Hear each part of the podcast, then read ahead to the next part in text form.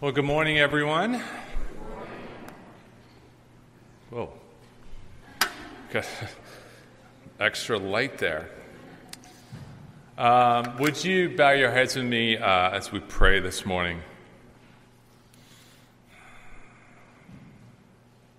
Lord, we are, uh, we are just so, so thankful for the gift of your word and the freedom that we have to hear read out loud. Lord, your word, which has power to change our lives, to renew our thinking, to restore our souls, to lead us in the way that you want us to go. Lord, we're thankful for your word, and we pray that you would open our hearts and minds to hear from you now. In Jesus' name, amen. Well, um, it's been a few weeks since we were in Galatians. We uh, are diving back in. We're chapter 4 here. And as we do that, I just thought it would be a good idea to kind of refresh our minds so we can get back in track, back in the Galatians train of thought here and begin to uh, get back with Paul here. So if you remember, since leaving Galatia, Galatia is a place where Paul visited on one of his missionary trips. He'd established churches there. And since leaving there, Paul hears that the new Christians there are, are, drifting away from the gospel that Paul had preached to them, right? These young believers appear to have been told that uh, the, the, to be true go- uh, Christians, they now need to also start adopting Jewish customs and rituals and uh, start obeying the Jewish law. Basically, in order to be fully saved, these non Jewish Christians need to adopt the law in totality, even to the point of being circumcised. It's as if someone came to them and said, Well, you know, that's nice that you have Jesus. Like, that's a good start. But if you really want to persevere, if you want to be a good Christian, to be truly saved, now you have to also adopt the Jewish law with all its rules and regulations. And Paul, hearing this news, he blows a fuse, right? He's like, Are you kidding me? This goes against everything I've taught you when I was there, everything that, I, that you learned from me when I was in your midst, when I was ministering to you. I think that's why he skips all the normal sort of flowery introductions in Galatians chapter 1. It's why he goes to such great lengths to emphasize his apostolic authority in, in chapter 2. It's why he goes so far as to call the Galatians foolish in chapter 3, right? He cannot stand the thought of his spiritual children being led astray from the true gospel. If you remember, uh, at the end of our last sermon on Galatians, we looked at Galatians uh, chapter 4, uh, verse 7, uh, verses 4 through 7, or uh, 1 through 7. But just this last section here, he's reminding them. He said, Look, but when the fullness of time had come, God sent forth his Son, born of a woman, born under the law, to redeem those under the law so that we might receive adoption as sons, as sons and daughters. And because you are sons, God has sent the Spirit of His Son into our hearts, crying, Abba, Father. And then this incredible concluding thought, which He offers to them So you are no longer a slave, but a son, and if a son, then an heir through God. This is incredible, right? This Last week, we celebrated Easter, an amazing day, right? And that's the moment when we celebrate this exact astonishing fact that, that Paul's talking about. That this is part of what we're celebrating at Easter the fact that, that we've been adopted, that we're no longer slaves, that we're heirs through God, that we're redeemed, set free. We've been given this enormous inheritance by God. You know, Easter Sunday, it's, it's like, a, like a metaphorical stake in the ground, right? Where we're saying, everything I've heard and I've been taught to believe it's, it's true, it's, it's real. I really am no longer a slave. I really am a son or daughter of God. I really have this inheritance as an heir to the kingdom. And in our passage today, Paul's going to pick up this thought right from where he left on and say, So, in light of all these things, how could you then turn away? We're going to see in verses 8 through 20 is a series of three passionate pastoral pleas from Paul. Would you expect anything less than a passionate plea from Paul? He's fired up about everything all the time. But three passionate pleas from Paul uh, today in our passage. First, a passionate plea don't turn back. And then, second, he's going to plead with them to be like Paul. And then finally, a plea for Christ to be formed within them. So, look with me at the text here, starting in verse uh, 8. If you have your Bibles, uh, Galatians 4, starting in verse 8. Formerly, when you did not know God, you were enslaved to those that by nature are not God's. But now that you have come to know God, or rather to be known by God, how can you turn back again to the weak and worthless elementary principles of the world, whose slaves you want to be once more? You observe days and months and seasons and years. I'm afraid I may have labored over you in vain.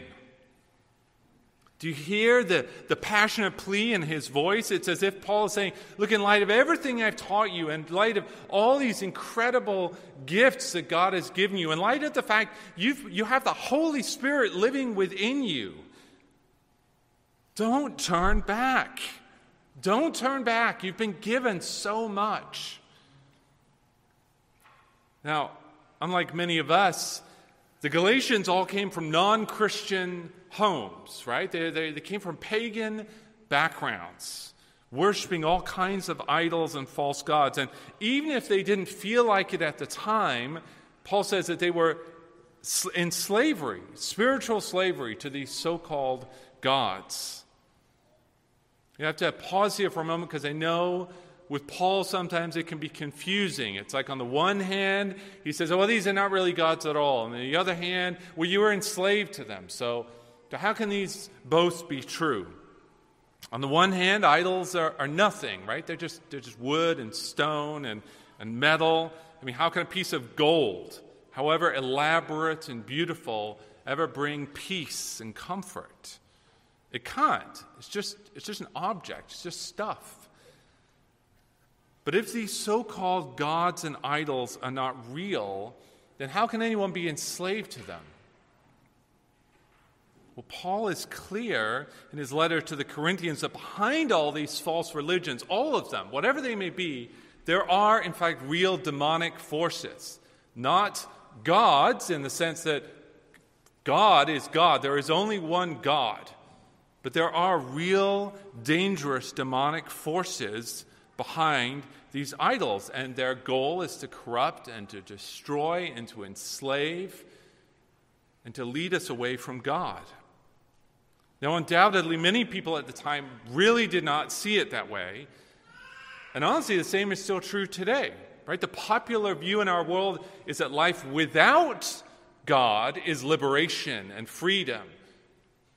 And life under any religion really is, is, is what is oppressive. It's such a, a, a view, maybe a convenient straw man for TV shows or movies or blog posts or whatever it is.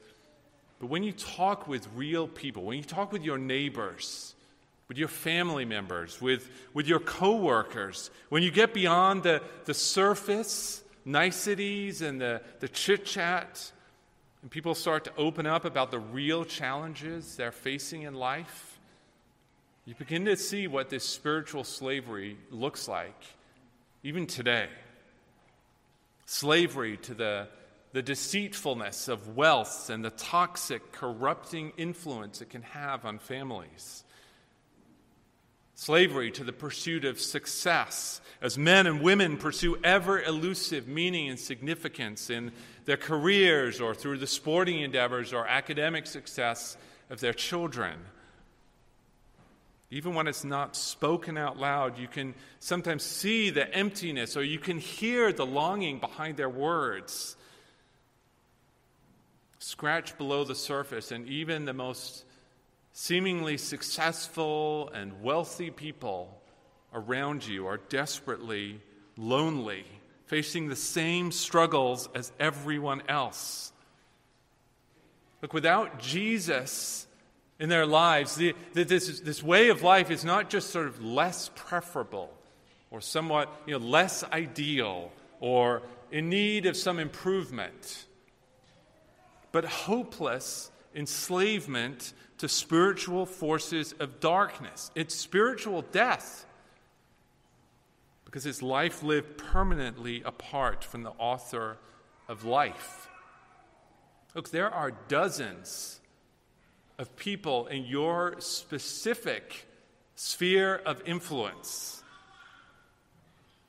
People who literally live next door or behind you in the yard uh, that backs up onto yours. People who work a cubicle over, or nowadays you see on a little picture on your Zoom screen living in spiritual slavery, people who need to hear the gospel, who need to be set free, who need to hear your voice speaking into their lives, bringing hope, bringing life, pointing them to Jesus.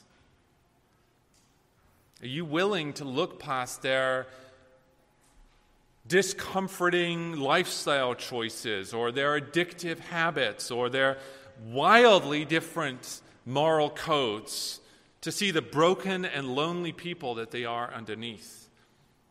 Will you pray as Jesus commanded us to do for your enemies, people who are actively trying to tear down your face, uh, faith, oppose everything you stand for?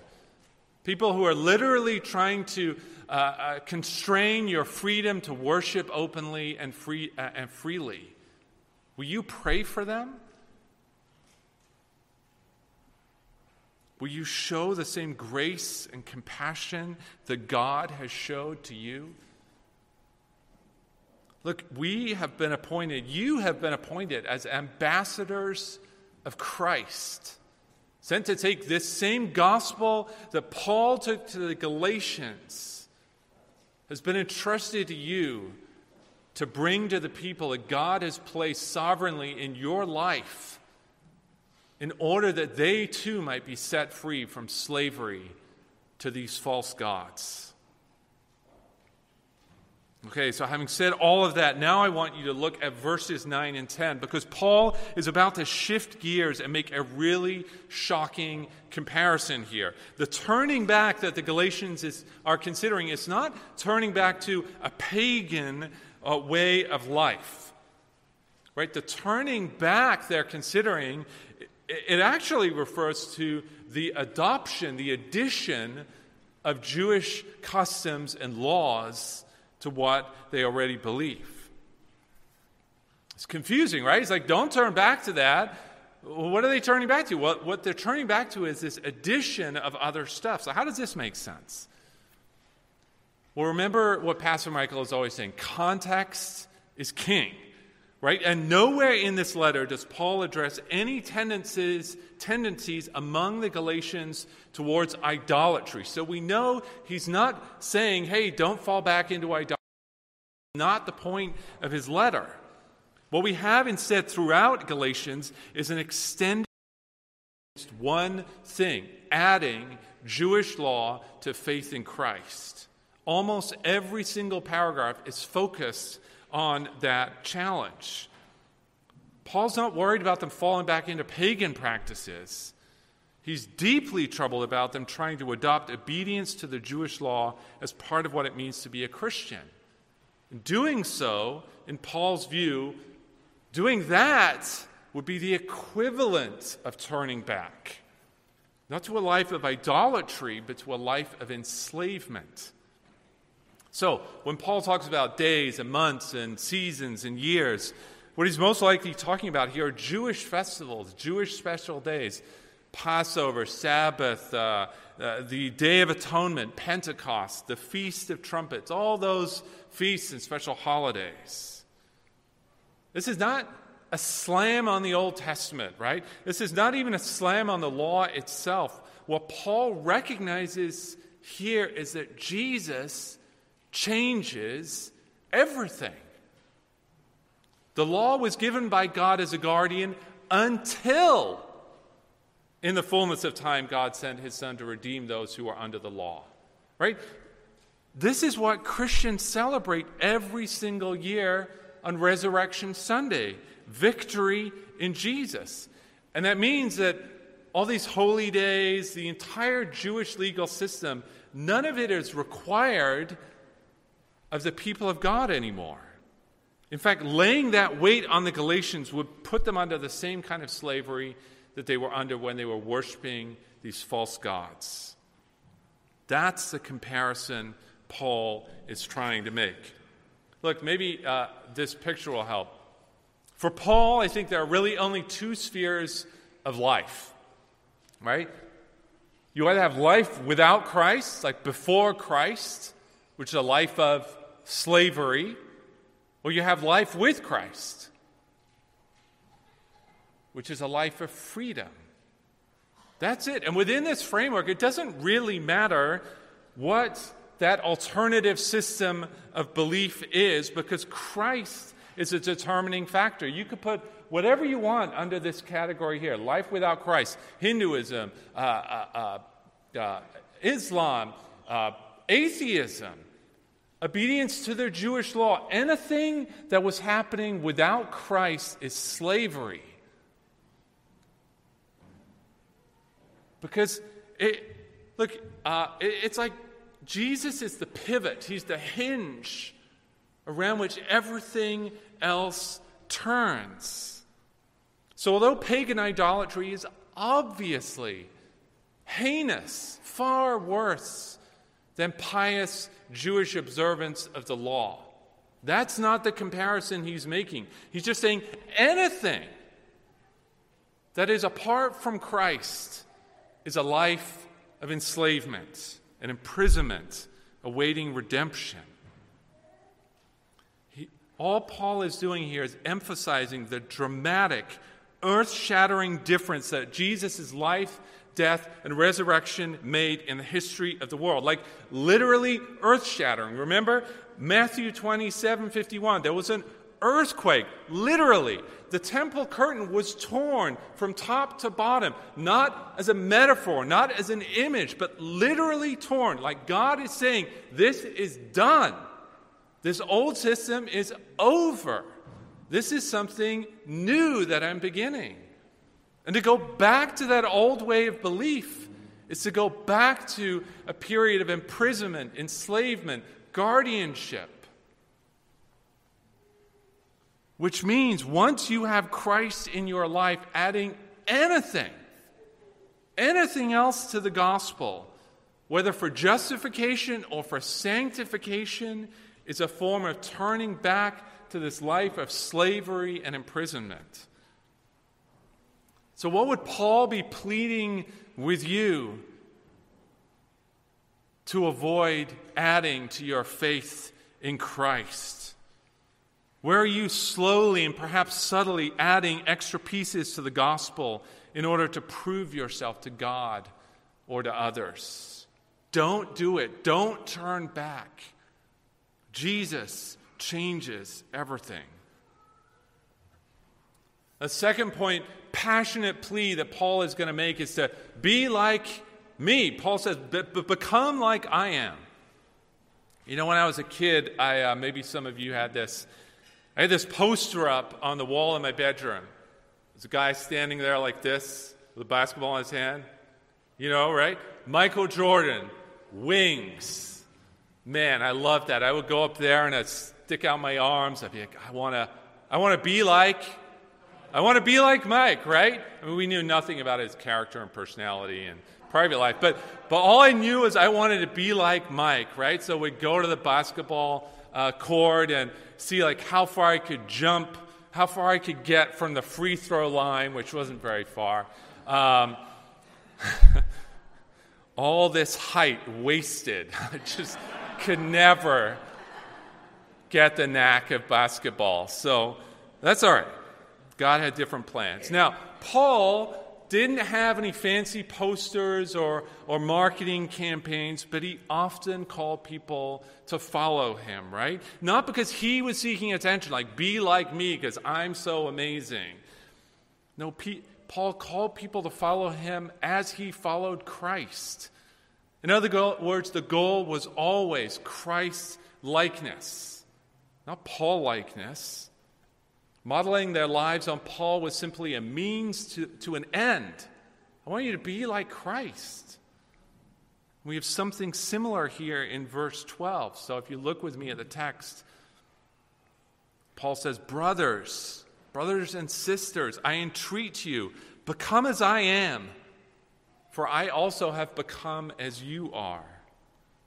You know, the entire tone of the letter shifts at this point, right? We, he, he's just had this fiery intensity for three, uh, three and a half chapters. And Paul pauses these lengthy scriptural arguments here to focus on the deep emotional bond that he has with the Galatians.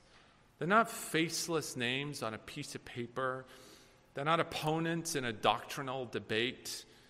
They're truly his brothers and sisters in Christ. And he reaches out to them now, pleading with them for, for their agreement.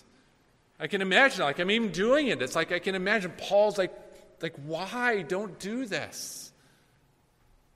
You know, I can't speak for every single pastor around the world, but all the pastors I know have a deep and genuine love for their people. The people may not always see it, in difficult times, they may even question that or, or challenge it. But the pastors that I'm friends with are all deeply committed to their congregation, to shepherding their people.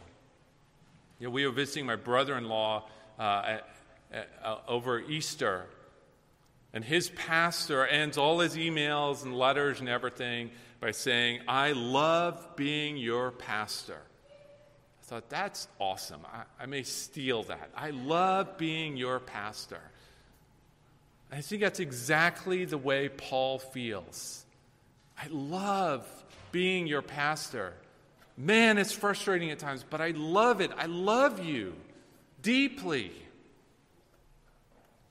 And so, what does Paul say he wants them to do here exactly? The command he says is become like me. Now, in part one, we talked about how Paul pleads with the Galatians don't turn back, right? No U turns allowed.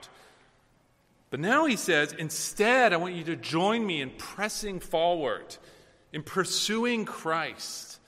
Now, for Paul, this could mean a lot of different things, but in the context, I think his focus is on a rejection of the rigid requirements of the law. Like Paul came to faith, he was saved apart from the law. So, so clearly, the law is not required for salvation. But more than that, he's come to realize that reliance on the law for, for sanctification is not required either. That is, he wasn't saved by the law initially, and he doesn't remain saved or grow in his faith by ritual, legal observance of the law anymore. I think that's what Paul means when he says, For I also have become as you are. Namely, I now live, for all intents and purposes, as if I was a Gentile Christian. Now, I know Paul did still participate in some Jewish festivals and customs, but those, those passages in Acts, they're descriptive, not prescriptive. What I mean is that, that Luke gives descriptions of what he sees Paul doing, but he never says, and you should therefore do likewise to be a good Christian. Moreover, when Paul himself teaches explicitly uh, on this topic, he never says, observe the law. In fact, he goes to great lengths to say the opposite of that. So, Paul may have felt freedom personally as a Jewish Christian to go to the temple or celebrate Passover, but it was never out of, out of rigid duty or obedience to the law. And it was certainly not an added burden he would ever lay on Gentile believers. You know, in our own life, I think sometimes a, what we might call like, like a simple faith in Christ can sometimes feel insufficient, like, I'm, like it's too simple, it's too basic, like I'm not doing enough, right? Maybe you've encountered Christians who, who want to claim all the grace of God without ever truly submitting to the lordship of Christ and, and the demands that places on their lives. But sometimes I think our, our own feelings of guilt and shame can overwhelm us and, and leave us feeling like we should be doing more, like we should be trying harder. Like if you do Lent, uh, you know, 30 days of uh, of Lent is good, so, well, 90 days of Lent must be even better.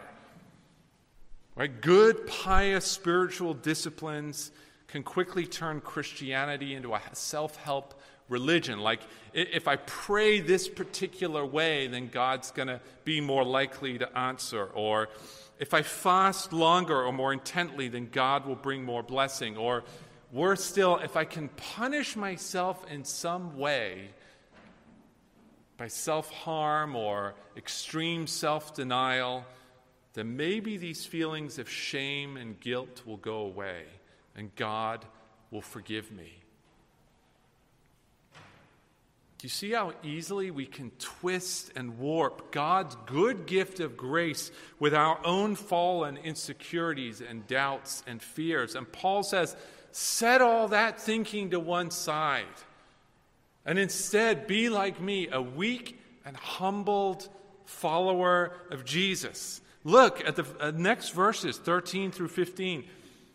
Paul says, Look, it, you know it was because of a, a bodily ailment that I preached the gospel to you at first. And though my condition was a trial to you, you didn't scorn or despise me, but received me as an angel of God, as Christ Jesus. What then has become of your blessedness? For I testify to you that if possible, you would have gouged out your eyes and given to them to me. Look, Paul's ministry to the Galatians was rooted in weakness and humility and pain and suffering. His evangelism came from a place of neediness and helplessness. The gospel he presented to them was not one of power and prestige, but one of sacrifice and humility. We have no idea what this ailment was that Paul suffered from. But it's a vital reminder that illness is not a sign of God's displeasure. If even Paul himself, an apostle chosen by Jesus Christ to take the gospel and launch a missionary movement throughout the Mediterranean, if even Paul got this sick, you better believe that you are going to face similar physical ailments yourself. But here's the thing while we tend to see our, our illnesses and sicknesses as, as hindrances, as setbacks, even signs of weakness or failure or punishment, clearly God looks at our diseases very differently.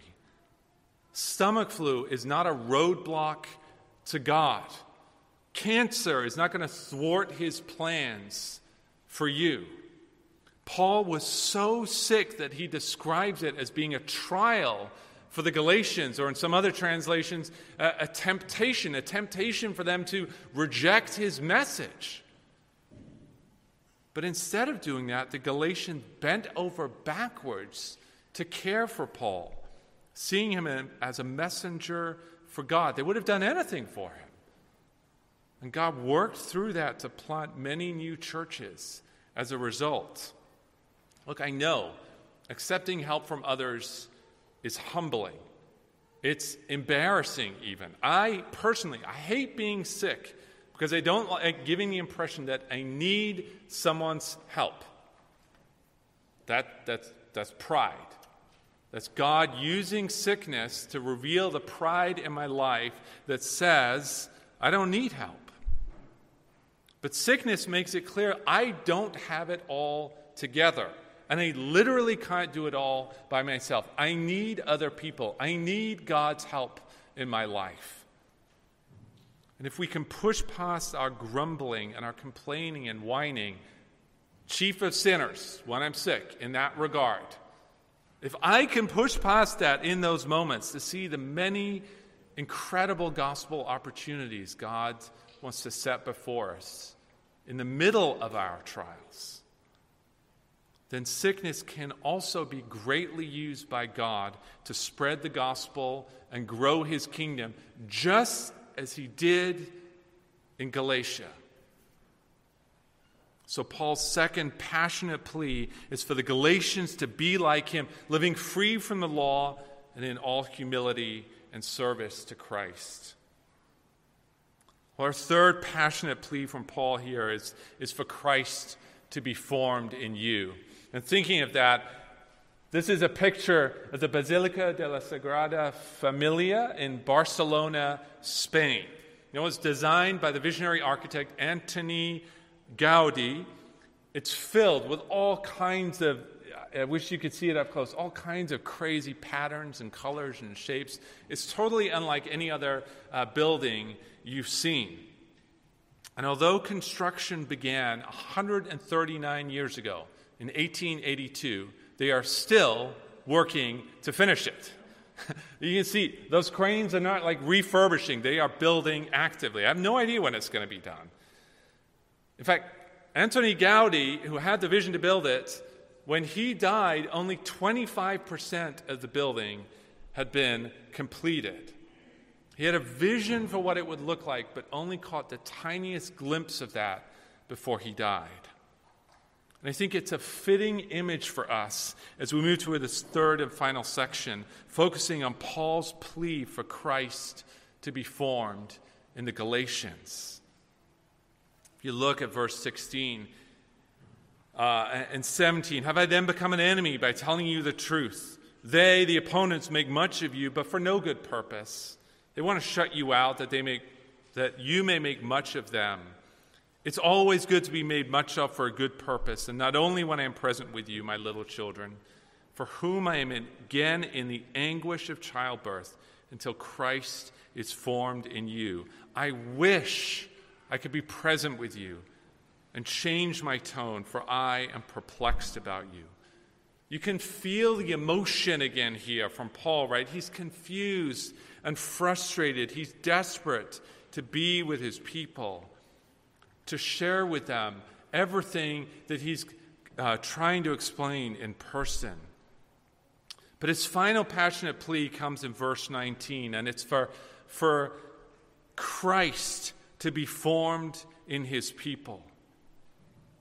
Paul describes here the emotional turmoil and pain that he's in. He, he said it's, it's like, a, like a mother giving birth to her children. Now, I've been with Kari all four times that she gave birth. Obviously, this is exaggeration because nothing can compare to actually giving birth, right? That no way. But the point is that Paul is he's stretching, he's reaching for, for some kind of way to express the intensity and depth of his emotion and his, his, his concern for the people uh, of Galatia. But what does it mean for Christ to be formed in you? I think Paul is talking about the process of, of spiritual growth and maturity that happens as we follow Jesus what we call sanctification, right? It's the ongoing work of the Holy Spirit slowly shaping and, and forming us to the image of Christ. It's God the Father working in and through us to rid us of sin and, and equip us for the ministry He's called us to, to do. It's Jesus leading us and guiding us as we seek to love God and love others.